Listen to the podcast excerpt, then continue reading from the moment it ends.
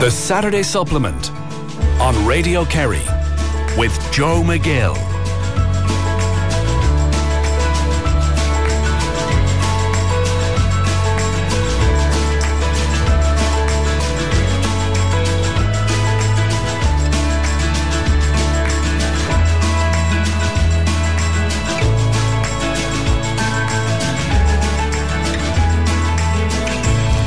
Good morning, good morning. How are you this morning? I'm Joe McGill and you're listening to the Saturday Supplement, and I hope I find you well wherever you are listening to us around the world on radio kerry dot I E, the Radio Kerry app, or on the traditional wireless ninety-six to ninety-eight F M. It's a bit of a windy one this morning, a bit rainy, a bit wet, but it's not too bad. It's not too bad. A lot of surface water on the roads, alright, so take care if you are out there. Um, hello to Maureen Jones. I visited her yesterday. I had to do the Lee Strand doorstep Step Challenge, which was great crack, and that's still going at the moment. So if you want to enter for a chance uh, to win the hamper and also to be in for the draw for a thousand euro, you can go to radio kerry dot I E forward slash Lee Strand. But Maureen Jones lives in a beautiful part of the world. Let her just outside Cahersiveen, looking out at Valentia Island, um, over towards Portmagee and the Kerry Cliffs. And on a fine day, I'd say you'd see the Blaskets um, as well. And we were welcomed in there. And congratulations, Uh, Maureen, for winning uh, that hamper. Speaking of congratulations, congratulations to David Clifford, who is now Player of the Year again, back to back. The last person to do that, now it was called another name at the time, the Texaco Awards, I think, or uh, yeah, Texaco, isn't it? Yeah, uh, was Jack O'Shea, and he did that twice. He got two back-to-backs, and uh, there's no denying that David Clifford uh, w- would could possibly do that as well. His fifth All-Ireland, isn't it? And I was looking at the the roll of honour of um, All-Irelands, and he's not far off um, some um, Kerry legends there. He's already uh, a legend himself. And also congratulations to his brother Paudie Clifford, who got an All-Star, Sean O'Shea, and um, Tom O'Sullivan um, as well uh, got um, All-Stars. So they got four. Kerry got four, uh, Dublin got five, I think. I think Derry got um, the same as Kerry, four as well. Um, so congratulations um, to all involved. And Dave gave a very good um, interview after with uh, Joanne Cantwell um, as well. Um, special request there. I have this on my desk when I arrived this morning. I would like to have a request played on the Joe McGill Show in the morning for Thomas and Fia Wharton from the Glen Ballinskelligs, who are one years of age today, from Nana and Dadu. I've heard of Dado. Dado is a new one to me. That's a, n- a nice uh, name to be called. Um, in Bally Desmond. So there you are. Now, very busy programme, as always, on the Saturday Supplement. seventy years on from the evacuation of the last remaining residents of the Blanket, Blasket Islanders. We'll go back in time to that day. And uh, if you were listening to the news yesterday, there was um, a lovely interview with the youngest person and the last person um, to leave, um, the last remaining resident of the Blaskets. He's um, he was on the news yesterday. It was very interesting to hear his voice. And we'll actually go back in time to that time where he was a child. And the first ever Skellig Coast Archaeology Festival is taking place along the Skellig Coast, and I will talk to those involved. Bernadette Nereida will be speaking of poetry, and Bernadette Nereida had a royal visit to America, and she spent a bit of time there, and she's going to tell us all about that as well, so I'm looking forward to hearing about that. And uh, we will be talking about this year's West Kerry Tractor Run and the charities involved in that. If you want to get in touch with the programme, oh six six, seven one two, three six six six, you can tap text or WhatsApp oh eight three, three hundred, three three hundred. Let me know how you are doing this morning, and I hope you'll stay with me for the next two hours. My thanks to Abigail Bernard, who was on before me there. Beautiful programme as always, waking you up in the kingdom. So this month, Sunday, November twenty-sixth, the fifth running of West Kerry, the West Kerry Tractor Run, will take place.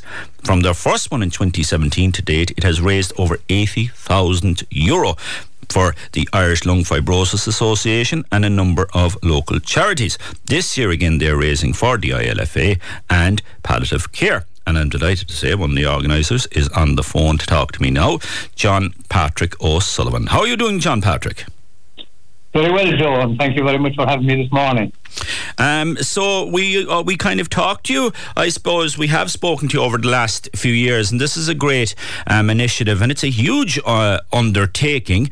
Um, tell us why you got involved in something like this, first of all. Just tell us your own story, remind people.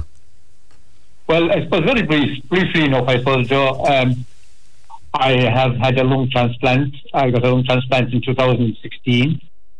And um, from from there on, I, I felt. Uh, thankfully, I'm I'm doing quite well, mm. and um, I, I felt from the very beginning that I needed to give something back. I was so grateful to be kept alive, I suppose.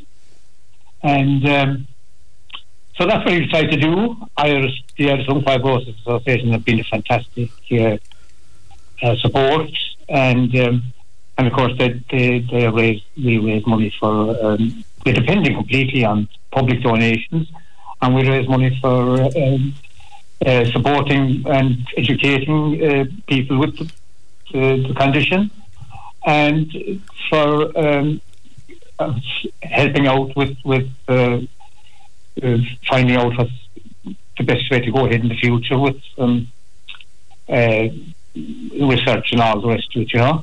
Yeah, and uh, so that's one organisation, and we should mention the other one you're going to be raising for, because you, you raise for different charities. Guardian Vera was one yeah. day, I remember. Um, Seamus Devan, a great character, was in to tell us about that. How's Seamus getting on? Seamus is doing very well. uh, uh, he couldn't come on this morning. Uh, he's a bit of a problem with his hearing, but health-wise, he's very good indeed. He's, pro- he's probably out fixing the tractor, get it ready for the, the tra- tractor run. So tell us about the other charity that's tell us about the other charity that's involved, John Patrick. The other charity then is palliative care, because one of our uh, committee members, unfortunately, has been stuck with a serious illness mm. and has been using uh, palliative care uh, to. To, to, to live with the, the, the condition, I suppose. Mm-hmm. And um, so when, when I met him, Michal Moran is his name, and when I met him, he says, would we raise money for palliative care and uh, w- raise a bit of awareness of what palliative care is about. It's mm-hmm. not It's not actually about end of life as people think it is. It's, it's now you're living with, uh, they teach you how to live with your very serious illness. Yeah. And you go in there for respite, and you go in there for uh, support and, and all this kind of thing. And he's gone in there a number of times, and he's, he's doing very well. And um, so, yeah, it's it's um, he's one of our own, and he's, he's been involved with us from the very beginning. And he's looked after the vintage section of the tractor run, you know, mm. and so himself and John Griffin, and they've done excellent, great job, of course. And uh, so, yeah, that's that's. That's why we're doing it, and of course, it's a great. They're a great organisation. They're great. It is a, a fantastic. Uh, uh, it's a fantastic ministry to have, and they're, they're hoping to expand. Uh, I think by five, five more. Five rooms, yeah, yeah, yeah. Rooms, I think, there, and uh, they're depending a lot on public donations as well. You see, and, and they are getting tremendous support, as the public always do. Yeah. To, to all our charities, and, and uh, it's no different to the West Kerry Tractor from the beginning. They have been incredible, and they do their best to contribute what they can. In, and, and these are tough times, as you know. And yeah. With a high cost of living and everything, you know? Yeah, and they, you should be commended, because, like, um, the palliative care unit, U H K, um, it is much more than bricks and mortar. Like, it's just everyone t- t- speaks so glowingly about it. And I'm glad you made the distinction there as well, because um, oftentimes people think it, that it's just end of life, but it's so much um, more than that. So tell us about the actual um, tractor run, then, the details of that. Well, the details are, are something similar uh, as, as, as every other year. It's we're taking uh, congregating at eleven o'clock on Sunday the twenty-sixth at the Steel Sanctuary in the Spall, and all the factories know what that is. And you'll just they'll just supply with um, refreshments of tea and coffees and scones and biscuits, whatever they want in that line, and. Uh, And they will be, and they will register there between eleven and twelve, you know. And uh, we, they will get a complimentary uh, meal ticket as well for to Marina Inn when they'll finish up, uh, uh, supplied by the Cavan family of the Marina Inn, who've been with us from the very beginning as well. And I'd like to thank uh, Tom, Tom and his staff and his family for the tremendous support they give us all the way along. And I'd like to thank John Liston, of course, as well, for, for the uh, uh, to, uh, where we'll be taking off from the Sea Sanctuary. He's the play, he, he's uh, opened up the place for us, and um, couldn't be more helpful. So I'd like to thank John as well and the Liston family for for coming behind us from the very from again from the very beginning. Mm. And it's all the way. Yeah, and if people want to get involved, what should they do, John Patrick? If they want to register a tractor, is it you show up on the day, or or, or what? Just show up on the day and register uh, at the door. They know where it is. Um, uh, registration there will be taken, and they'll get their complimentary meal ticket, and they can go in and have a cup of coffee and a cup of tea or whatever, and mill around and um, have a bit of a chat before we take off at twelve and head in towards Dundee. Whoa, that'll be some sight, I'd say, because I know um, Micheál Moran, he is a, a Davy Brown, is it? So there'll be there'll be spectacular variations of tractors. Yeah, he's a David Brown man, yes. And uh, I'm guessing there the other man, he is a, a small, I think it was a one thirty-five, I'm not too good. That was a small uh, Ferguson, I think. A thirty-five? A, a small grey Ferguson, yeah. You would know more about him than I would, Joe.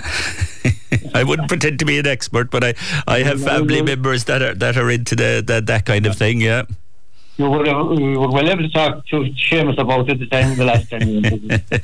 He was nearly going to take me on, I'd say, cutting silage. um, be, before we finish up, John Patrick, you mentioned it there about your own kind of um, situation, but the importance of a donor card, again, I think we should always remind people of that. Yes, that's very important too. But, but hopefully uh, in the new year uh, we will the introduction of the human tissue bill will, will will happen.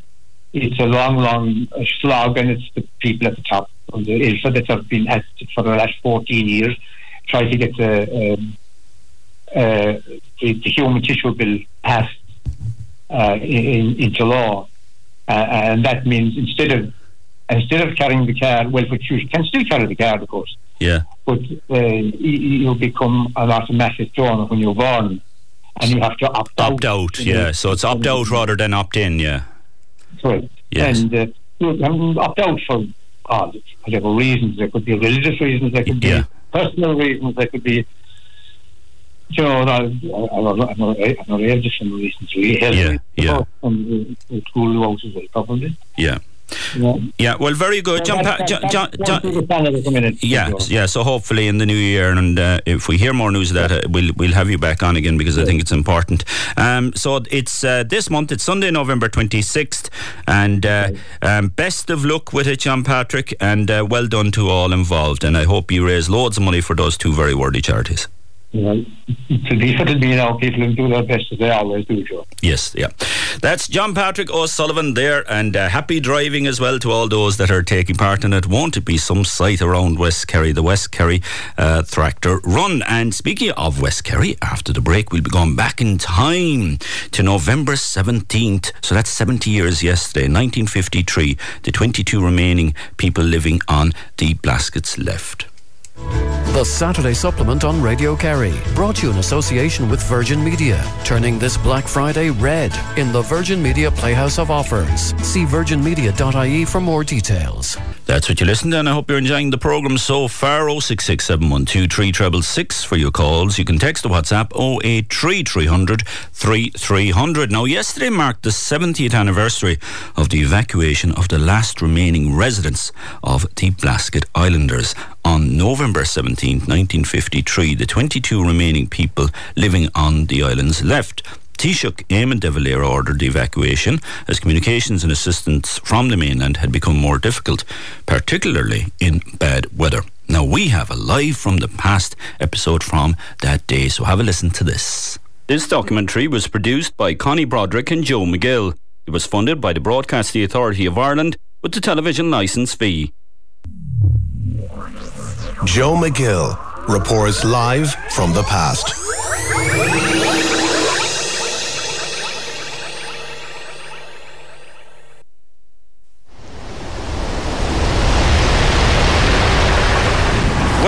you know, the Blasket Islands are a group of six Atlantic islands off the coast of Kerry. The islands were inhabited for centuries by a small but close-knit Irish-speaking population who followed a traditional way of life involving farming, fishing and weaving. Today I'm here on the Great Blasket, where the much talked about evacuation ordered by Taoiseach Éamon de Valera is taking place. This turn of events has been largely accepted as a necessity. The Blasket Islanders, which by now a population of only twenty-two, are cut off from communication or any emergency assistance from the mainland and facing increasingly extreme weather patterns.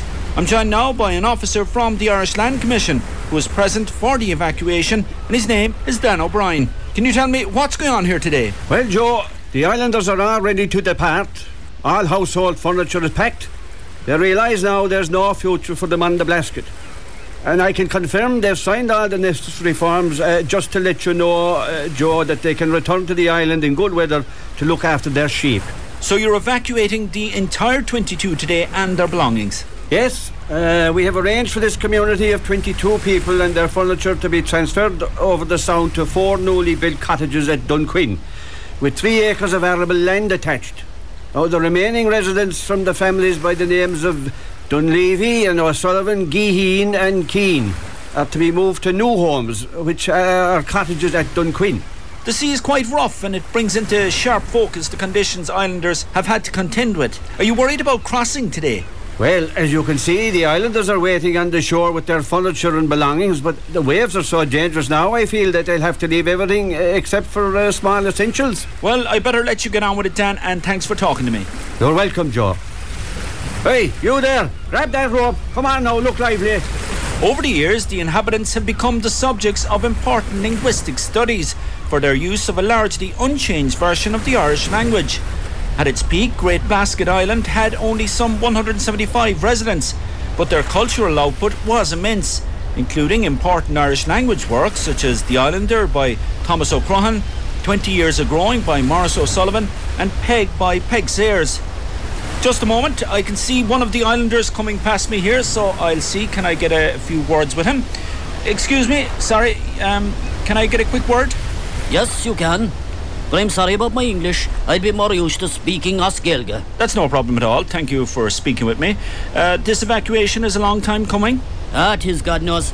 The situation really came to a head in April nineteen forty-seven, when the island was battered by such a terrible storm that we sent a telegram to Taoiseach Éamon de Valera, pleading for help. The message read, storm-bound, distress, sin food, nothing to eat. A few months later, de Valera visited and spoke with us, and within a few years, we were where we are now, where the island is being completely evacuated. Look, island life was obviously tough, but will you miss it? I suppose I will, and I won't. Life has been hard here, man. You know, for Sunday Mass, we rode three miles across open sea to the village of Dunquin on the mainland. But saying that, it's the most beautiful place on earth, and the best thing about it is the people. We have no court, no doctor, no nurse, and no priest. We don't need them either, because we have the best community you could imagine. Thank you for talking to me, and we wish you the best of luck in the future. Now, these evacuations have been taking place over the last few weeks and months, and earlier I spoke to a young boy who made global headlines as the only child on the Blaskets. Gearóid Cheaist was evacuated with his family on September fifth of this year, and I spoke with him at his new home in Dunquin. Now, Gearóid, in nineteen forty-eight, newspapers dubbed you the loneliest boy in the world, as you were the sole child living on the Blaskets. But it made you famous, didn't it? Tell us what happened. Well, I got loads of presents, like toys, clothes and books too. Some people even wanted to help me. There was an American cowboy who wanted to adopt me, and another family in America wanted to give my parents jobs and to bring me up. Well, I'm glad to say your parents didn't take those offers. But tell me, were you lonely on the island? No, I loved living on the island. I miss it every day. I was always helping the adults, like catching rabbits, fishing and collecting turf from the bog. Oh, and sailing too, so I was never lonely. And how are you taking to life on the mainland? It was strange because I didn't know anyone and I always spent time with adults, not children. but I like it now. I have lots of friends my age and I'm playing football and music, so I love it. Well, back here on the Great Blasket, the boats are leaving with the last of the islanders. All that is left behind now are the sheep and remaining wildlife. The houses that were once filled with merriment and music now fall silent against the backdrop of the thundering Atlantic Ocean. It remains to be seen, will people come back here again? Only time will tell. This is Joe McGill reporting live from the past on the Great Blasket, November seventeenth, nineteen fifty-three.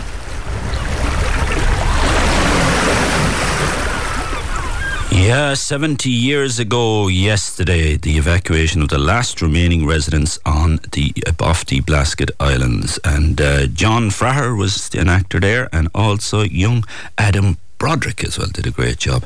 And he played the role of Gearóid Ó Súilleabháin. And Gearóid um, was um, on the news yesterday. You would have heard him talking about um, life on the island. He's um, still alive, and uh, it was amazing to hear him. So there, that's a blast from the past for E. Now after the break, we're going to be talking about the first ever Skellig Coast Archaeology Festival. The Saturday Supplement on Radio Kerry, brought to you in association with Virgin Media, turning this Black Friday red in the Virgin Media Playhouse of Offers. See virgin media dot I E for more detail. oh six six, seven one two, three six six six for your calls. You can text the WhatsApp oh eight three, three hundred, three three hundred. Um, just to get to one or two of your messages before I go on. Um, good morning, Joe, enjoying the programme. It's a blustery morning here in my part of Lislochton. Looking out at the bare trees, the leaves are all on the ground now, and that is Catherine Ahern in Ballylongford, and that is for sure. We're into the winter now, but there's something nice and cosy too about the winter, isn't there? Best of luck to Glenflesk Rambling House tonight in memory of the late Dan Farvier and uh, Johnny O'Brien. God rest them both, so best of luck um, with that.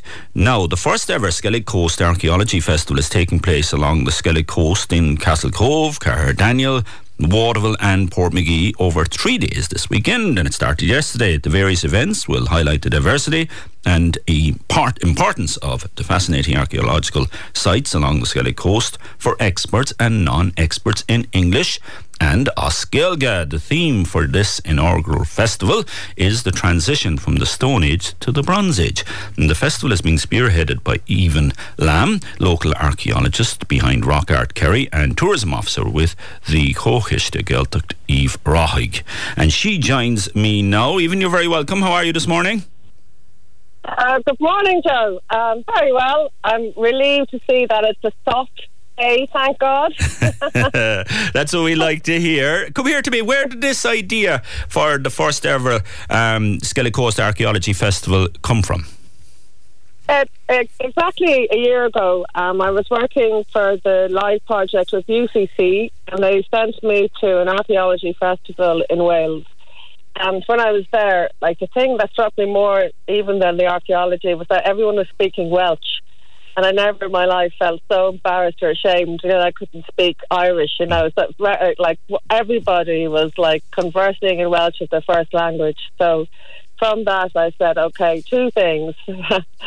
I'm going to get my Irish up to speed and I'm going to have an archaeology festival.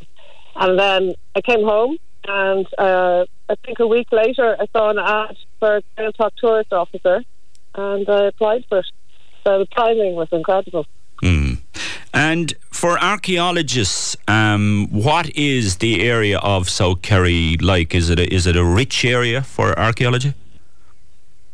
It's, um, uh, you know, it's like heaven or a playground or Disney World. Mm. It's unreal.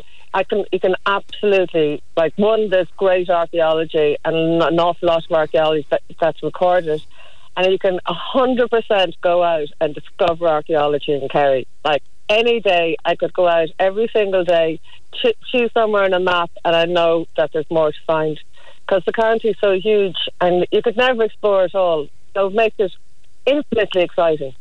Yeah. So tell us about this weekend. What are the highlights? I know you have a lot of experts um, down for the weekend as well, which is absolutely um, brilliant. So tell us about um, the different things that are going on. So I suppose, like, say, we have so much archaeology here, but, but some of what we have is, like, unique. You can't you can't go to Cork or Donegal or Dublin or anything to get certain things that we have. So where we really stand out is that we've got uh, like um, Bronze Age copper mines, and they're from the earliest bit of the Bronze Age, and their ways you can tell this even without being an archaeologist. Uh, we explain that when we bring people to the mines. There's a fire setting technique, and it was used to extract the copper. And then simultaneously we have rock carvings. They kind of date from the Stone Age to the Bronze Age, and they are incredible. Like some of them, like they're much better, if you like, than the ones at Newgrange, and we hardly know about them.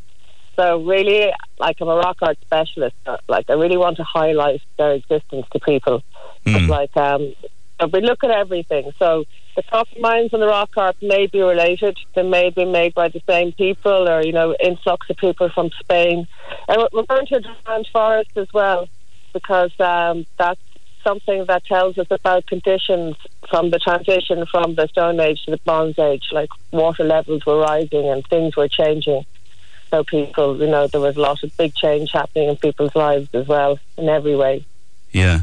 Um, I was reading there, um, it includes experts from across Ireland, including archaeologist Finola Finlay, talking about doing archaeological field work on a Honda fifty in South Kerry. Uh, I actually thought, I, w- I was like, is this archaeology work on a Honda fifty? Or is she actually sitting on a Honda fifty going around? So what is that about?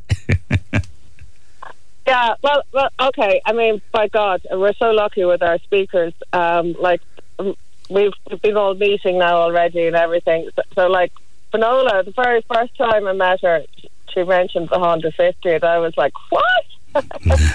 So she she writes, um, herself and her husband do this amazing blog, the Roaring Water Journal. Like, it is just such a wealth of information.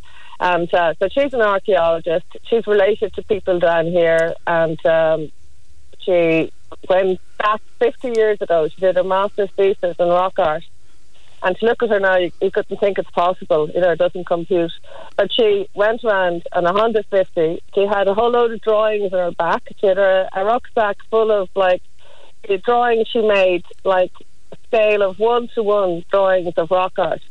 So, like, she had huge amounts of paper. She must have looked really comical going around with these, like, the rolls of paper up to twice her height on the back of her.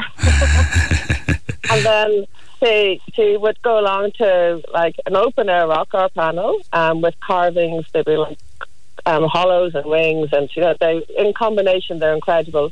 And then she um, traced them in a, and um, then copied them onto paper. And she had an exhibition a few years ago, and they're unreal. They're, they're really still valuable, because nobody, believe it or not, has done it since. Yeah, amazing. Probably, yeah. Never will, yeah. Yeah. Um, I was just looking there, you know, the Bronze Age copper mines, and you, you, you mentioned them there. Um, were they very big? Were they were they big operations, the copper mines? They, I tell you, the thing about them that's kind of maybe the most amazing thing is that they were probably relatively small operations, maybe family groups. Yeah. So because plants or weeds or any kind of, um, like, vegetation doesn't grow near copper-rich rock, only a few species, there's a kind of a feeling when you go to a copper mine as if the people got up for lunch and left and are coming back. So you can see the actual hammerstones that they used still, like, on the ground by the copper mines. And the copper mines aren't a mine like the way we would think of it with a shaft. They're, they're like a cave. It's actually quite beautiful. So, like, Saint Cahorn's Hermitage is inside. It's all quartz with this beautiful green turquoisey mineralization, and it's all the walls around it, and there's a hollow in the back of it where they, it said that Saint Cahorn made the impression of his head by sitting there for so long as a hermit. there, there, there's something. It's, you know, it's like if you could travel through time and be in a place where somebody had been doing something, you know, year like four and a half thousand years ago. Like, I think the copper mine is kind of just transported right there. It's the working site, you know, so you can understand it. You know what it is. You, yeah. know, you know what the people were doing and why they were doing it. Yeah, whoa. Um, people uh, would be familiar if they were leaving Waterville village heading towards uh, Cardanil Kumkista direction. On the left you have these wonderful standing stones, Eightercua, and you'll be talking about them as well. Uh, yeah, Doctor O'Neill, he's a historian, moved to Valentia um, a few years ago. He'll be talking about them, and they're so iconic, and people, uh, it's something you drive by every day of the week, and often I say to people, do you know the stone road? And they say no, and then I tell them where it is, like, oh yeah! Um, and, and that stone row is because it's very special for a number of reasons, like there's mythology associated with it, so you know, that's lovely with you have archaeology and mythology all combined together. Mm. And then there's, there's a hill in um, in Évora. It's just when you're going to the pass up to uh, Ballacashin, and it's called like Ambian Moor or Ancolly Moor. And it's thought that Ancolly Moor comes from the Coiluch, like the kind of witch that's witch. so powerful in mythology. Mm-hmm. And if you're at the Eightercua Stone Row, it's completely lined up with the point of that mountain. Yeah, isn't that and amazing? Yeah. And Douri Stone Row in Drummond, that's, you know, completely lined up with the same mountain and somewhere else completely different. Um, and then they're both, both those stone rows. Yeah. Uh, um, Even, are you still there? Are you gone? Even seems to have dropped out of the air there as she was telling us that fascinating um, story. Um, it just reminds me, Eightercua, I think that's the burial place of Scéine, isn't it? And you hear of Inverschcéine out in Kinmare, and Amergan, Tech Amergan in Waterville. Scéine was Amergan's wife, if I'm not mistaken, back to the mythology and Milesians um, and all that. And uh, there's a wonderful statue actually about uh, Amergan's boat. The head of his boat is uh, there in Waterville. If you come in, it's like a sundial done by that talented sculptor um, Holger Lonza, and it actually also looks like the head of a gannet, which is absolutely fascinating. Um, even now, uh, you're back with us again. I was saying there was um, was was it Scéine that was buried in Eightercua, or rumoured to have? She, she, she drowned at sea. Yeah. So it's um, it, it's it's kind of said to be pointing to where she drowned in the water. Okay. Okay. Yeah. Um, Uh, and she was she was a satirist, so she she was um, she must have been a bit of crack, you know, in the day. Very good.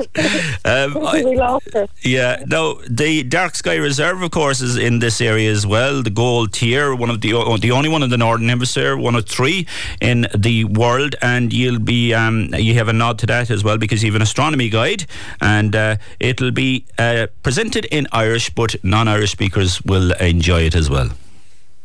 And, and something that Cleveland de Valish is giving that, he he's able to uh, get a computer screen. Now, say if it's cloudy today, we'll do it inside in the hall in Ballinskelligs. Mm. And it's unreal. He, he sits at a, a computer screen and he has the whole universe in front of us. And if you say to him, oh, let's bring us to Jupiter, he moves a few buttons, all the planets and all the stars fly past you, and the next thing he lands in Jupiter, and someone says, says oh no, I meant Mars. He knows his way around the virtual universe like it's his own backyard. It's unreal. It's such an experience, and he's so knowledgeable and he's so good at communicating. He's like an amazing young man.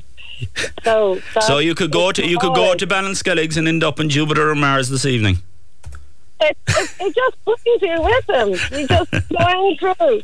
Um, he he just he, uh, he knows. You know, he's got this software that he uses, and it's it's beautiful. How it's a work of art. You know, if you see somebody who can do something really well, like yeah. making a picture, or whatever. Yeah. He knows how to do that. Brilliant. Well, Even, I know you have to get on now because you're you're you're at it this morning. Um, uh, if people want more information, they go to discoveryvaraya.ie um, forward slash archaeology hyphen festival. But discover.ie will get you there, um, or discoveryvaraya.ie, I should say. Discoveryvaraya.ie will get you there as well. That's where all the details of the events. Yeah, because we're really excited. Yeah, we have Amanda Clark from Holy Wells, and she went to a Holy Well yesterday with us that she'd never seen before, and she was so excited. And uh, then we have Ardu playing tonight, and you know, it's all on the website. So Ex- excellent. We're deli- delighted to see everyone who comes. Yeah, Even, brilliant. It's always great. To, the, the first one is always the, the, the most difficult to get off the ground, but it sounds like you're off to a great start. So well done on that, and congratulations. Um, the festivals like this, I think, are so important. So thanks a million, and uh, best luck with it over the weekend. Great, thanks a lot. That's Evan Lam there, and it is the inaugural Skellig Coast Archaeology Festival. And like I said, you can go to discovery varaya dot I E for more information there. We're going to take a break, and we're going to be speaking about Christmas, lads, because Tony Noonan is about to light up all those lights that can be seen from space in Templeglantine, and he does this year, does it every year for charity. The Saturday Supplement on Radio Kerry, brought to you in association with Virgin Media, turning this Black Friday red in the Virgin Media Playhouse of Offers. See virgin media dot I E for more details. Yeah, oh six six, seven one two, three six six six. You can text or WhatsApp oh eight three three hundred thirty-three hundred. Now, it is uh, that time of year. Um, you know, people are thinking about getting decorations now and what trees they'll be getting. But one man that has been thinking about decorations and lights with a few months now is Tony Noonan over in Templeglantine, because he puts on a spectacular lights show at his house. He's been doing this for a number of years, raising thousands and thousands and thousands and thousands of euro for various charities, and also raising awareness for those charities. And he joins me on the line now. Tony, how are you? Good morning, Joe, and good morning to all our listeners, and thank you very much for having me on this morning. It's very much appreciated. Very good. So when are you turning on the lights? Tomorrow at four thirty, we will set the fire ablaze for charity, please God, and uh, the honour this year falls to Nicky Quaid with the Lee McCarthy Cup, All-Ireland winning goalie. So tomorrow at four thirty is the place to be in Templeglantine in the County Limerick. Very good. Now, have you done anything different this year? Is there more lights added, or what way is it? Well, it is, you have seen this several times, Joe, yourself. Yeah, we've added a lot of Santas and the reindeers and things again this year, you know, and uh, it's just, we, we were doing a test run there during the week, and it looks fantastic, I'll be honest about it, so we're just delighted, and tomorrow's the big day, and please God, the weather will be kind to me. Yeah, now I know NASA have been on to saying they they they usually see it from uh, space, uh, because it's that spectacular, but you can see it from the, the main road as well. And tell us where you are located. That's correct, Joe. Uh, well, as coming in from the Kerry side, they're just at the top of Monaghan. There was a sign there, and we'd take the, across from Castle, we'd take the first left there, and it's down there four kilometres. But it's all signposted anyway. Coming from Newcastle, by the Devil Inn, it's the very same thing. It's all well signposted, and the air code is V nine four Y eight seven double O. Will you say that again, Tony, the air code? Sandy? So, sorry, excuse me, Joe. Yeah. V nine four Y eight seven double O. Perfect. Okay, very good. And you have a Facebook page and all that where people can go, don't you? Yes, yeah. That's correct, Joe, and uh, tomorrow is a big day for us, you know, with Nicky, or the official opening. We'll have uh, refreshments there, and we'll have music by Mike Solo, he's a local musician, and Santa Claus will be there to take the letters back to the North Pole. And the other special guest we have is Limerick hauling captain Eamon Grimes. He was a captain fifty years ago, yeah. So he's joining us as well, so... Yeah, we did a documentary actually on that uh, team, uh, Connie Broderick and I, that uh, won that time. And of course, it was a rare thing that time that Limerick, you know, it, they they broke the hoodoo there, and uh, it wasn't that rare anymore in the last few years. Um, tell us, uh, well, who are the charities that will benefit uh, this year? Because this is what it's all about. Yeah, we have four main charities. We have Limerick Suicide Watch, Milford Care Centre in Limerick. And it's our first year having a, a Cork charity. They're, they're Scéine, they look after people with mental health illness. And of course, we have Recovery Haven in Tralee. They're a sitting charity with us every year. All these charities do great work, like Recovery Haven, and uh, we're just delighted. But of course, Joe, it's not about Tony Noonan. It's the people that make this. The people donated thirty thousand one hundred eighty euros last year, but I didn't donate, and I didn't do anything. It's the people that does it this every year for me. Yeah, um, absolutely wonderful, Tony. Um, it's always a pleasure bringing you on. I know you put an amount of work into this, because even when we bring you on, you know, at the start of the year to to, to thank people and to tell us, uh, you know, how much was raised or whatever, you're already thinking about the next year, aren't you? Yes, that's correct. But as far as I say, it's a lot of preparation. But I like doing it, and as I say, it's the people that make it. And I'd like to thank yourself there and all the team at Radio Kerry for always being so kind to me. It's very much appreciated. And first of all, I'm just on it there, I'd like to congratulate the Limerick seven Limerick players that got their all-stars last night, and I suppose I have to thank, I have to congratulate the Kerry boys. You have to, and yeah. I have, yeah.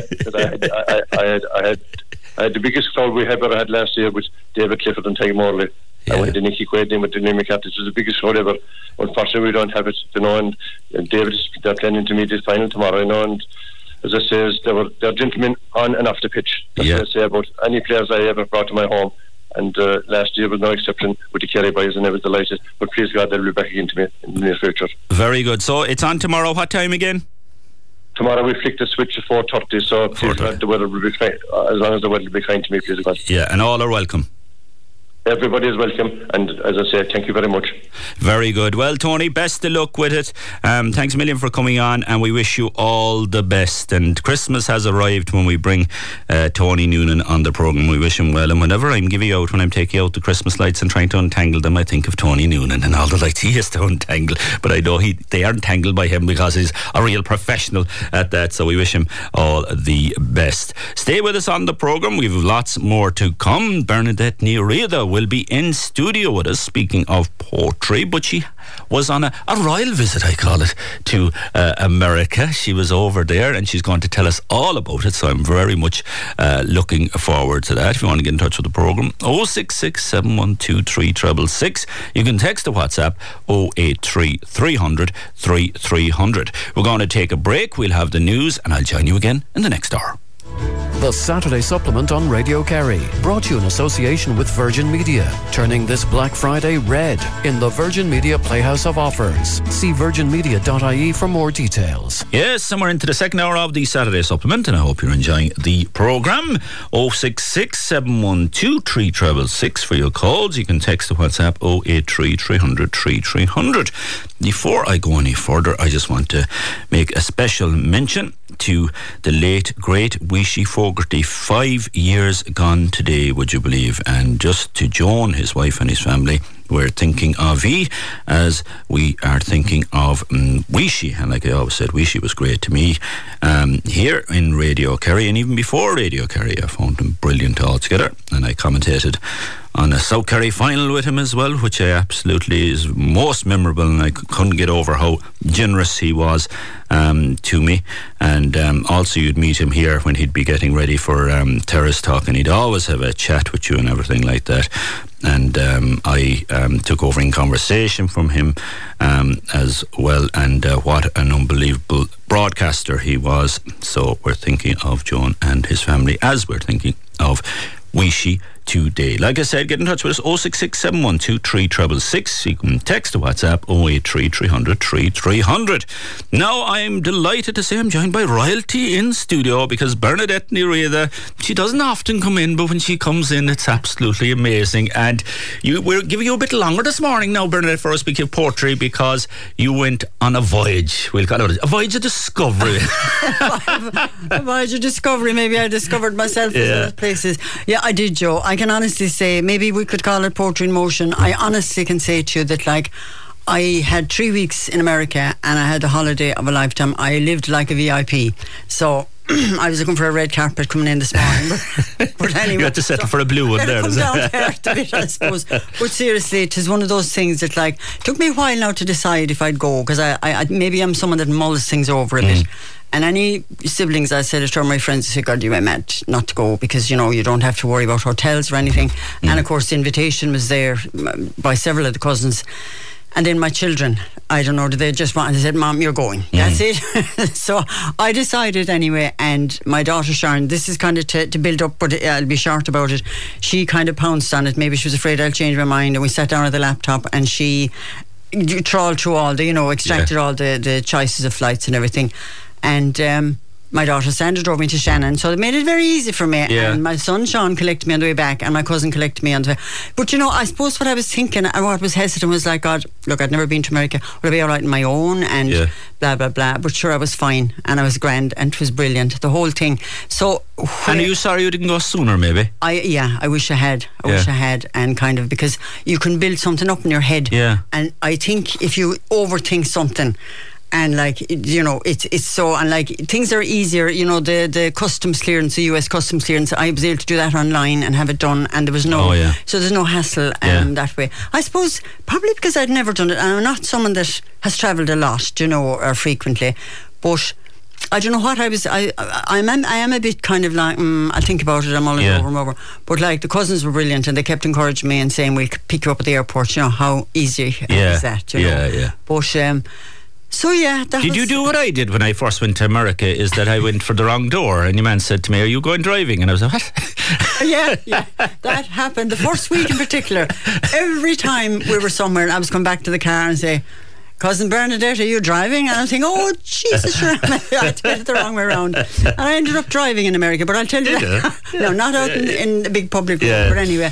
But, um, so yeah, I where I went to in America, I suppose when we mention America, especially, you know, us Irish, and we all have, we all have cousins in America, we, the hotspots are kind of New York, Boston, Chicago, places like that comes to my head anyway straight away. But I went to the state of Indiana, and the capital I was flying into was Indianapolis, the city of Indianapolis. But to try and put it, Indiana is, a, um, I couldn't give you the square miles now, yeah. but it is a bit bigger than Ireland, not a lot, a bit uh-huh. bigger than Ireland. And I think our population is about five and a half million mm. roughly. Their population is around seven million. Yeah. So that's just to put it in. And if you were in Chicago, like which I was, I had to get a flight from Chicago into Indianapolis. It takes about forty minutes. It's a bit right. like flying from Kerry to Dublin. Do you know, you're yeah. up in the air when they're telling you prepare them for descent. So that's just to put it in a perspective yeah. because I only know about it because, look, my cousins, you know, I have so many cousins there.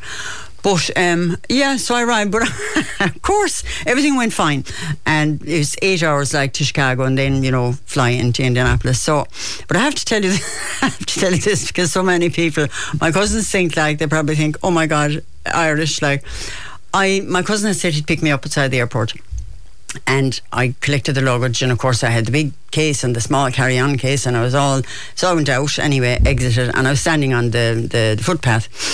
Pavement.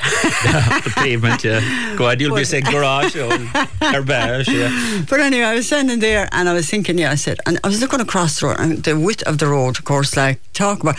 One of the things, I think it's an advantage, I don't have the jaded eye of a frequent traveller. Yeah. You know, so everything I saw was wow and yeah, wonder. Yeah.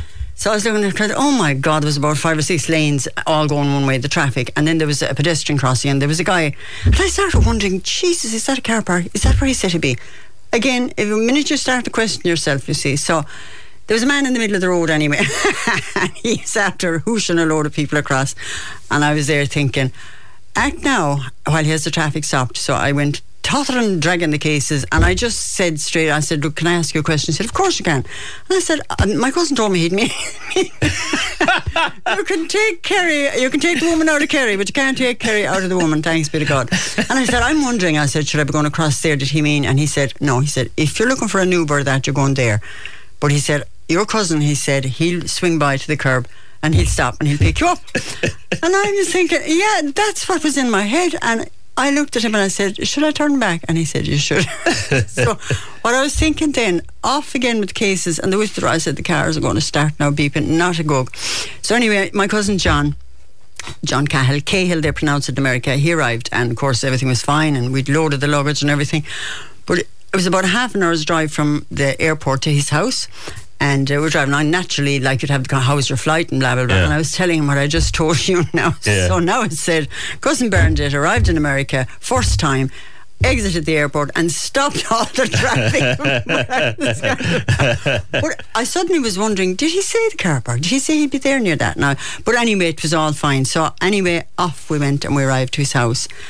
And again, you see, if I hadn't seen this firsthand, I'd probably be trying to visualise it, mm. and I don't know if I'll be able to convey.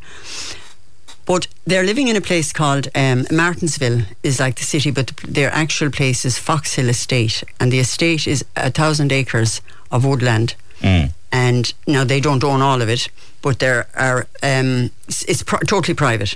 So it's like, the only way I can describe it is if you were in Clarny, yeah, and you drove in the gates of the Clarny National Park, yes, and you're going home, yeah, and your house is backing onto a lake. That's okay. The only way I can do it. It was absolutely, of course, the sun, thirty degrees, but it's absolutely stunning. But one of the things I loved, because it, like, it's a huge, like a thousand acres is huge by any standards, but their house was stunning, and now they moved there, you know, they're both retired, they moved there a couple of years ago, and it was backing onto a lake. But what they seem to do, I, I've driven, driving around there, I, what they seem to do is they just clear the space. Like if you bought an acre of ground there, mm. you would clear enough to build your house. Yes.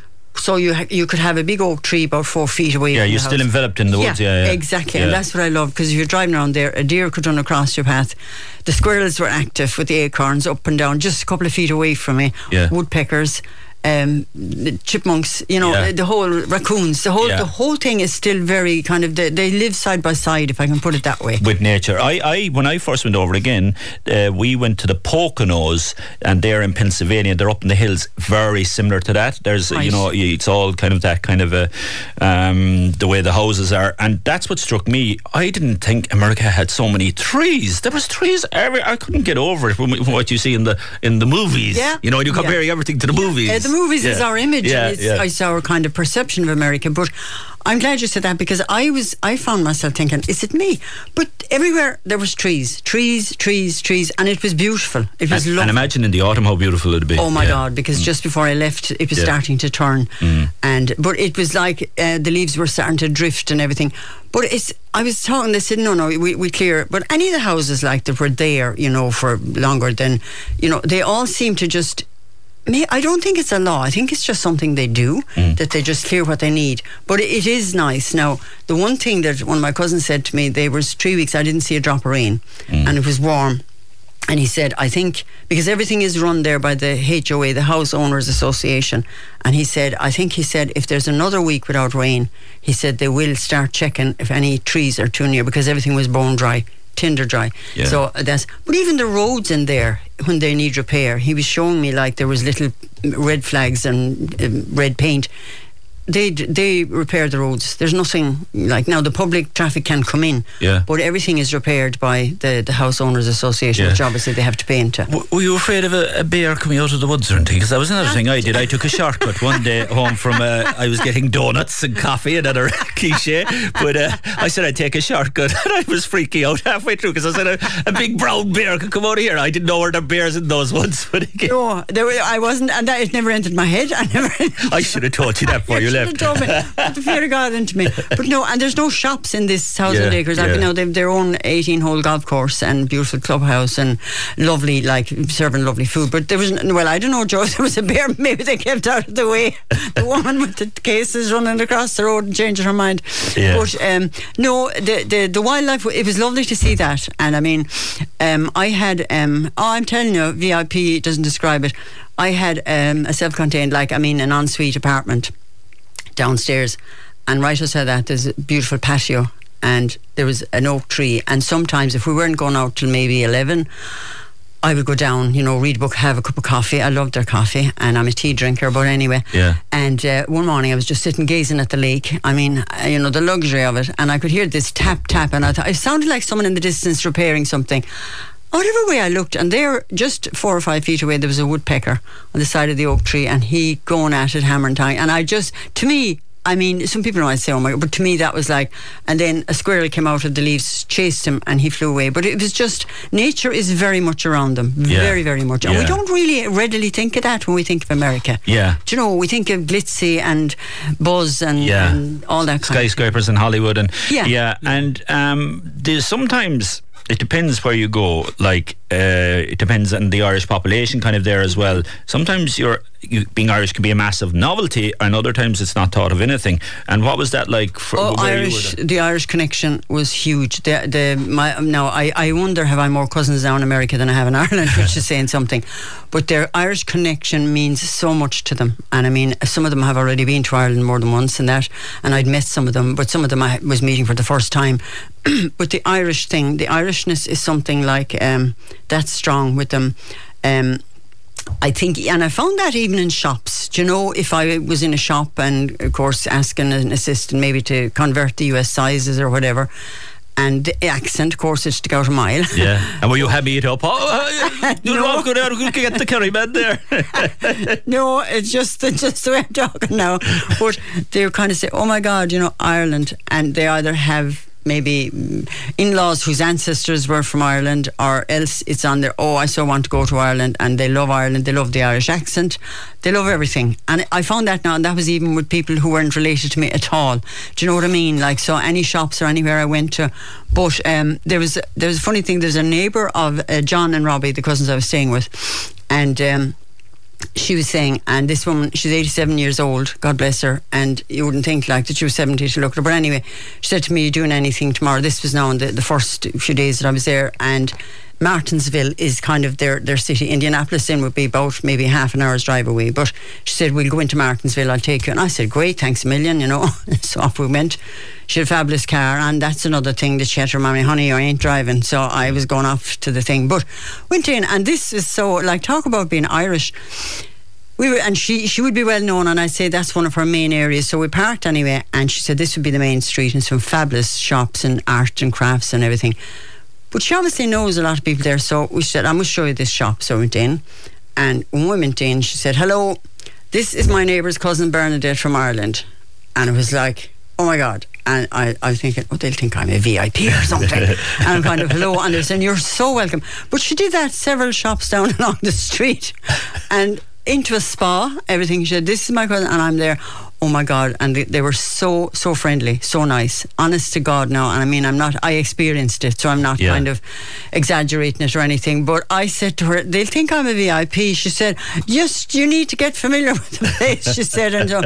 But they were all stopped what they were doing and came to welcome. They said, oh my God. So this is where I picked up on the, my sister's husband's family came from Ireland, and I went to Ireland last year for one of the daughters might have been up the north of Ireland, so they did a tour of Ireland. Yeah. But all of that, Ireland, it was like something, people come to life. Yeah, and, you know. Yeah, and that's something we'll talk about as well, I suppose, when people come here.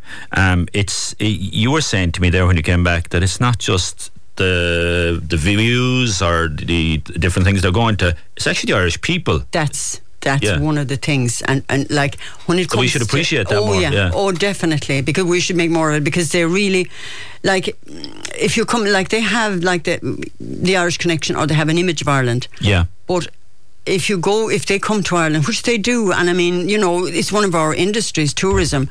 But they really want to meet, you know, just what I call normal Irish people. They want, because they love the accent, they like to hear things, um, anything. So I think it's something we should maybe develop more, if I can put it that way, and I'm I'm genuine about that, like that yeah. we should kind of up that game a bit, because that's that's one of the reasons they come, because it's from the Irish. They will get, you know, a sense of, well, where you're born, or a story of the area or something, and they're very into that. Yeah. Very, very into very it. Very good. Well, Bernadette, we'll talk more about your trip to America, and uh, mm. we must, uh, you are a poet too, so we must find out, was this fruitful in that sense as well? Did you get inspiration from it? And you might um, recite a few of your poems as well for us. Get in touch with us, oh six six, seven one two, three six six six. You can text WhatsApp oh eight three, three hundred, three three hundred. The Saturday Supplement on Radio Kerry, brought to you in association with Virgin Media, turning this Black Friday red in the Virgin Media Playhouse of Offers. See virgin media dot i e for more details. oh six six, seven one two, three six six six for your calls. You can text WhatsApp oh eight three, three hundred, three three hundred. And uh, just to get to a few of your messages, God rest Wishy Fogarty's soul on his um, fifth anniversary. Thoughts are with his family, a true gentleman and a legend. And also, um, Charles got in touch. Hi Joe, great show again this morning. Very interesting as usual. I think Shane Ryan, unlucky not to win an All-Star. Also thinking of Wishy's family on his fifth anniversary. R I Um, P. Bernadette Nereida is here for Speaking of Poetry, and she's telling us all about her wonderful trip to the U S of A in Indianapolis. And um, you're going to do a few poems for us, and well, now, so tell us about what well, you've chosen. I might, I might read this poem. Well, I will read it. I shouldn't say I might. It's called Leaves, and you know, I'll just read it and let it let it speak for mm-hmm. itself. Leaves on the ground beneath the trees, they lie helpless in heaps, blackened by decay. From overhead branches some still hang, yellowed and limp, drooped, waiting to go, and they will in the next blow, drop and rot on the spot where they fall. In time they will become the earth. In time there will be no trace. In time bare trees monument the place. That's just, I mean, look, there's there's another poem about leaves that I've written, and I might, I might read it uh, towards, you know, mm. later on. But it's kind of the perception of, um, I don't know what was in my head when I wrote that. I really don't. And it was the perception of, and, and uh, there was a woman said to me one day, oh, that, that poem's all about death. And it again, getting back to the poetry for a minute, like there's there's a kind of, uh, the, the different perceptions and the different mm. images. And I don't know why it came into my head now. I think it's because of the, the time of the year we have. But desperately, I think there was there was graveyards in my head, and you know, they can be very kind of lonely, or you could see a tree, and it tie, it all ties in together. Well, one of the things I had asked, getting back to, we're going back to America yeah. now, one of the things that I had asked my cousins, my mother's people were the, are the connection, so I would be, I would be talking now, people of my own age would be my second cousins, and um, I was kind of, I, I said I'd love to see where they're buried, and just wanted to say a prayer, and yeah. you know, and um, but again, and everything I saw, and I, sometimes people say, oh, everything's big in America, but it is really the size of the, you know, the cemeteries, they call it, the graveyards, I'd say like two miles big, if you know what I'm trying to say. And uh, it was nice to get there and just think about them and say a prayer, but you you couldn't walk around it, like you, you know, it has yeah. to be driven, yeah. because it was vast and vast and vast. So I mean, people might think that that poem and what I'm talking about now is maudlin, but I would say it's reality. Yeah. We don't dwell on it. But were you, it's were you emotional when you got to the grave? A bit, yeah. because I was thinking of the people. And you know, one of the things that struck me when I was flying out from Shannon to Chicago, one of the things that struck me a few hours into the flight was, you know, the people that went a couple of generations ago, and how different, like they were in the whole of a ship for three or four weeks. Maybe some of them didn't survive. Yeah. And I was I knew I was talking about my own relations, you know what I'm saying, and that struck me. So when I was there, I kind of, yeah, I felt that, and I thought, God, how did, you know, obviously this, some of them did survive, and how they fared out, and what was, and I think all of the cousins that I met, and they're Catholics, you know, that's the faith they follow, and I would think that's handed down to them, because the, the people that emigrated, you know, back a couple of generations, maybe Catholicism was something constant, something familiar to them. Mm. So I think they practice that that faith. And look, people can practice whatever faith they like. Yeah. But another thing that I was, I felt, um, John, my cousin, was saying there's another cemetery, and he wanted to show me, and it was again a massive area of it. And he said many years ago, he said going back in the past, he wouldn't have, the Irish were buried here. And of course I had to get out. I said, I need to walk to this. Yeah. And it was the names, Joe's, O'Connor, Sullivan, Coffey. Yeah. And I felt that. Yeah. And these are people that I know nothing about. Yeah. And all I could say was, you know, God rest their soul. I, d- I felt it. Yeah. I can be emotional about, you know, yeah. humanitarian things. And I was saying to myself, oh God, I wonder what happened to them. I mean, I'm not saying that anything tragic happened to them, but, you know, that they came to America, and it was the names that we readily associate as Irish. Do you know, yeah. Sullivan, like if someone, oh, he, he must have been Irish here. And I, I, I, could, no, I couldn't walk through all of it, because like I'd be there until now, where I walked through some, and I just said, oh my God. And I felt that. Yeah. I, I kind of felt it as yeah. in, well, these are Irish people buried here. Like, you yeah, know. You're wondering what happened in the, in the dash in yeah. between, yeah, because exactly. they say I was born, died, what happened in the dash in that's between. That's a brilliant yeah. expression. Yeah, the dash in the middle, yeah, yeah, yeah their yeah. lives and... Yeah. You know, but that's where they're buried. But it was, it was kind of a thing, and he couldn't, he said, it's just where all Irish people were buried, and he said, in this, but it was acres big, and I couldn't, I couldn't get around it, and I was just even looking at some headstones and that, and I thought, oh God, I, f- I felt that, I, yeah. I did, I'm, you know, some people mightn't, but I did. Yeah, I d- it must be a yeah, crazy experience to see the names, like you say, Coffee or Sullivan, well, you know, yeah, such Irish. Kerry names. Yeah, yeah, yeah, yeah, they're yeah. Irish, exactly. Yeah. So, um, were you invited to go and speak anywhere or anything like that? I was, and yeah. that... That's something.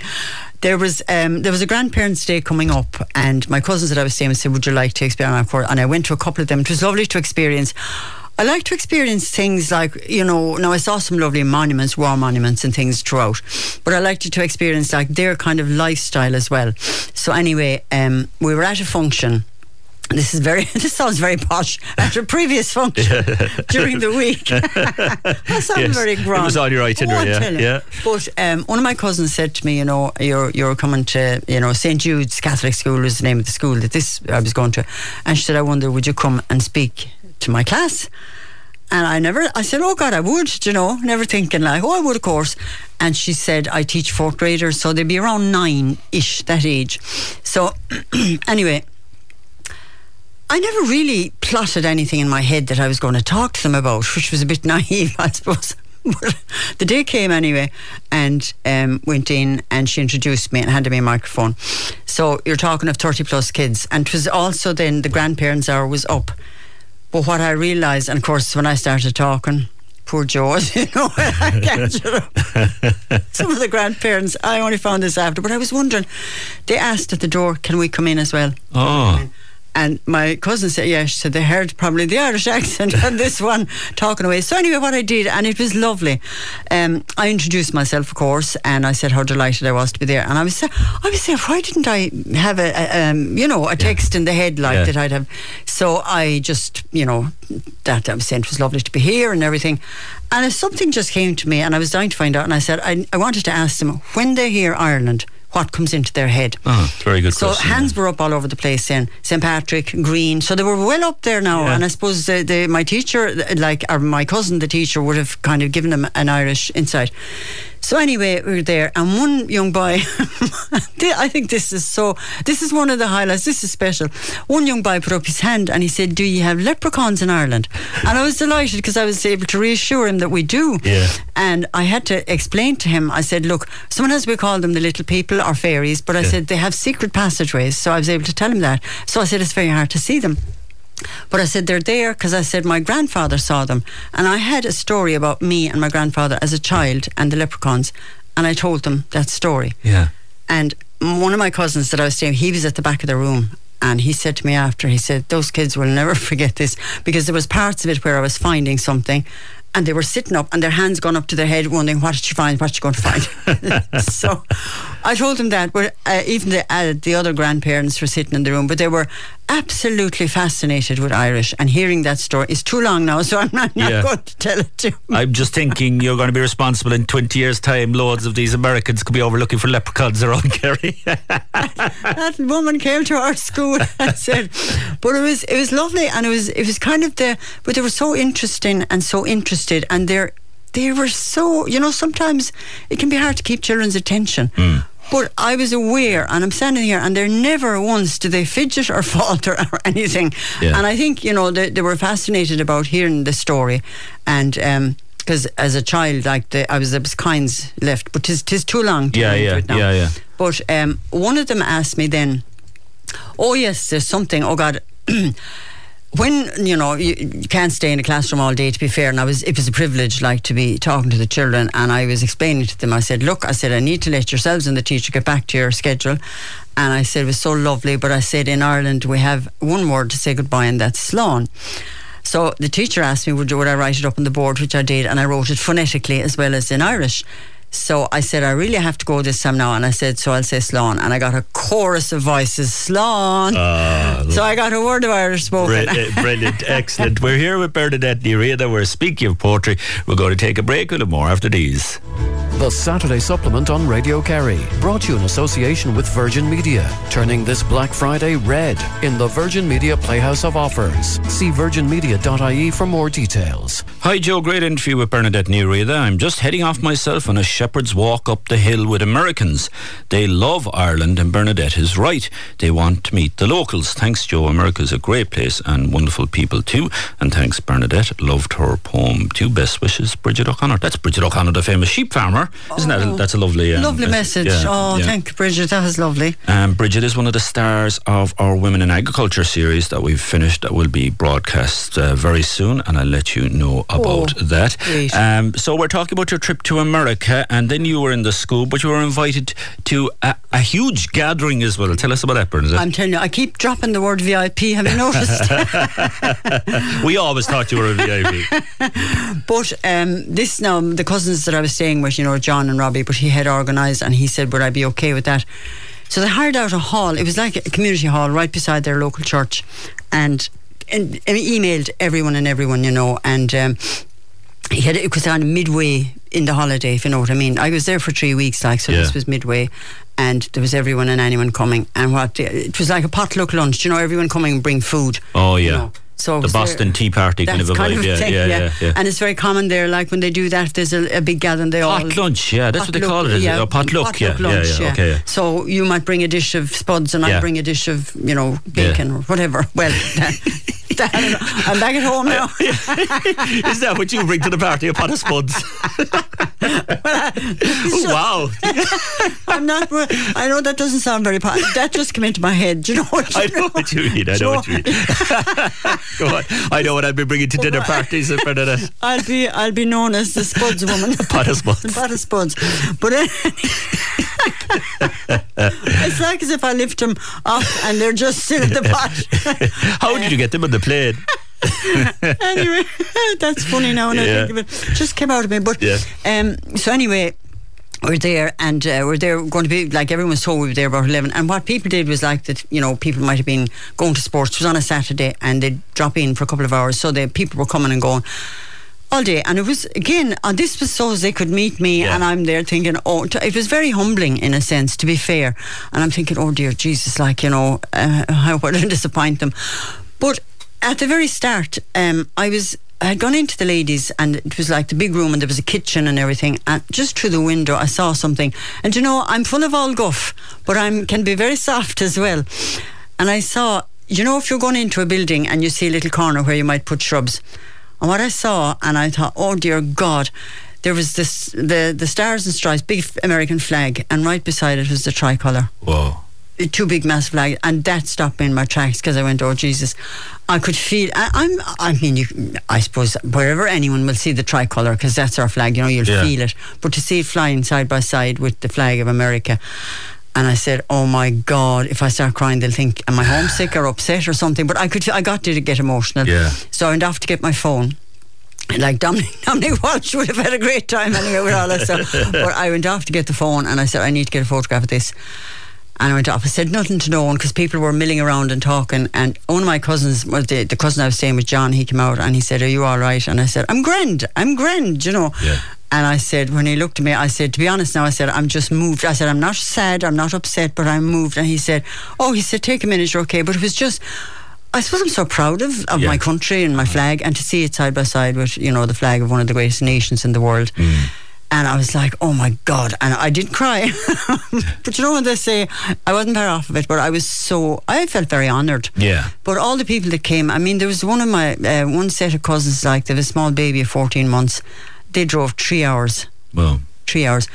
But I suppose there's another thing, and I'm going away from the topic, because it was a brilliant day and everything, and people came and went, and we all chatted and, you know, exchanged addresses and emails. And did you read your poetry? I, not, no. Okay. But they all, I'd say, everyone I met had the book, yeah. and, they, you know, they were, I, they were getting me to sign it and yeah. do everything. Yeah. But, uh, because they had ordered multiple copies of the books. But anyway, um... I was um, I was something to, to kind of get away from that. I when I talk about the cousin that had driven three hours, like with a small baby, and I'm thinking, oh dear God, but it's I now understand something I didn't know, why Americans, they take no notice of distance. Mm. It has to do with their roads, Joe, yeah. because there was a woman I was talking to during the week, and she's she's settled in Clarny, and she said that when she gets visitors, and she said they they said that we'll fly into Shannon and we'll get the car and we'll arrive at your place such time, and then we'll do this, that and the other, and she says, wait till you have the trip from Shannon. Now, not that the roads are bad, but it's totally different. Like, you're talking three or four lanes of traffic going one way, and there's no, I mean, if you turn off you do that. But it seems to be the roads are brilliant. And now it's big, it's a bigger country. Jesus, one of the biggest countries in the world. Yeah. And it's the width of them. And like here, it's t- it's a lot more. It's more hardship. And I'm not giving out now about Irish roads. I mean, look, you know, they're they're improving, but it's it's different totally. And I can understand now why an American would think nothing if they were up in Belfast. Say, yeah. I'll drive to Kerry this morning and I'll be there overnight or something. But but likewise, that's why uh, I used to caddy in the, in the Waterville golf course, and you'd know the American rent, American rental cars, because the left wing mirror would be falling off them because they'd be staying in so far they couldn't get over how narrow the roads are. The, the width of our roads, yeah. some of them, even you know, main primary roads can be very. But I actually drove in America. Whoa! But I didn't. Now I, I have to be honest. Now I, I won't pretend because uh, my cousin, um, their cousins, they have a six-seater golf cart. And of course they, they kind of the easy going, they use that and they're going around, you know, their yeah. own area, like in this private Fox Hill estate, I'm sure it was called. But anyway, um, there was one evening and their mailboxes, you drive down to a place near a lake, another lake, and their mailboxes are all lined up, and John said, you know, he said, we'll go down and check the mail. And so he got out, and Jen, he said, no, he said, you sit in there, you're going to drive. And I said, I can't, because he said, the roads, everything is private here, he said, there's no one going to, he said, the public can come in, but no one's going to stop you and look for a licence. So, uh, and he said, the only thing you have to remember, now it was a golf cart, like there was yeah. there was a power pedal and a brake. Yeah, yeah. There was no there, gears, or no stick. Was, no, and there was kind of park and and uh, stop. You know, the, yeah. the the gear was drive, I should say. So anyway, um, I sat in. And he keeps an Irish flag flying out of the back of it. This is all the time. This is ongoing. Yeah. So anyway, and I was saying, the only thing I found, you you need to, now I, I didn't put a foot wrong. He, we went, to, we kept driving around for ages then. And he said, you're doing excellent at keeping to the right-hand side. But do you know where it would, when you're turning left, if we come up, to remember to go out the broad side of it, where we'd be kind of going left, direct left, and this is going. But it was a great experience. Yeah, it was. I can imagine. Yeah, Indianapolis. I was just thinking, you know, the stereotypical places you'd associate Ireland would or Irish would would be New York, uh, Boston, Boston, Chicago, Chicago. Yeah, yeah. yeah, not really Indianapolis. No, yeah. and, not Indianapolis, yeah. and not Indiana. But I don't know, and I couldn't. I've asked, and I can't find out why yeah. my relatives ended up. You know, I th- maybe it was work or something, yeah. Joe, back yeah. then. Maybe it was. Maybe that's the reason that they travelled. And could have been love. Uh, m- love can bring yeah. you anywhere. Yeah, yeah. and yeah. of course, and yeah. you're a young man now. you said what that lovely, with a bit of a threat. what a lovely young wife. So you know that but love can love you. Love yeah. can, can take you on a, yeah. any journey. Very so. good, Bernadette. Stay with us because uh, we should get another poem off. we're, we're meant to be speaking of poetry. We're here with uh, Bernadette Neary. They get in touch with us oh six six seven one two three triple six. You can text the WhatsApp oh eight three three hundred three three hundred. The Saturday Supplement on Radio Kerry, brought to you in association with Virgin Media, turning this Black Friday red in the Virgin Media Playhouse of Offers. See virgin media dot I E for more details. Yes, and speaking of Virgin Media, the sponsors of this programme, a wonderful competition has been ran on the Radio Kerry Facebook page, and I'm delighted to say the winner is Paul O'Connor. He's the winner of a one hundred euro one-for-all voucher courtesy of Virgin Media, turning November red-hot with amazing offers. And uh, Paul, we will be in touch with you, and it's up there on the Radio Kerry Facebook page um, as well. And well done to uh, uh, Paul, and uh, thanks to everyone who entered. Also, So next uh, Saturday, uh, Frank Lewis will be along for his programme. And uh, young and old groups and individuals tell stories of Clarny. Over these um, past few months from Storied Kerry, Sandra Dunlee has been stimulating groups and individuals, young and not so young, to get involved in all aspects of the story of their native Clarny. They will all talk to Frank Lewis on the Saturday Supplement on Radio Kerry from nine to eleven a.m. on Saturday, November twenty-fifth. And it will be on podcast from the following Wednesday, as well as all of their work is on the show for several weeks in Clarny House from November twenty-second. So that's Frank Lewis um, next Saturday morning. Bernadette Neary is uh, with us. She's talking to us about her um, trip in uh, America. We were speaking about food, Bernadette, and the, the, the pot of spuds that you'd bring to a dinner party. I don't know, will you be my first guest tomorrow? I'd bring it for the company, but not for the not for the gourmet dishes you'd be bringing to it. Um, so food is a big thing in America, isn't it? It is, yeah. And you know, I have to say, pot of spuds, oh God.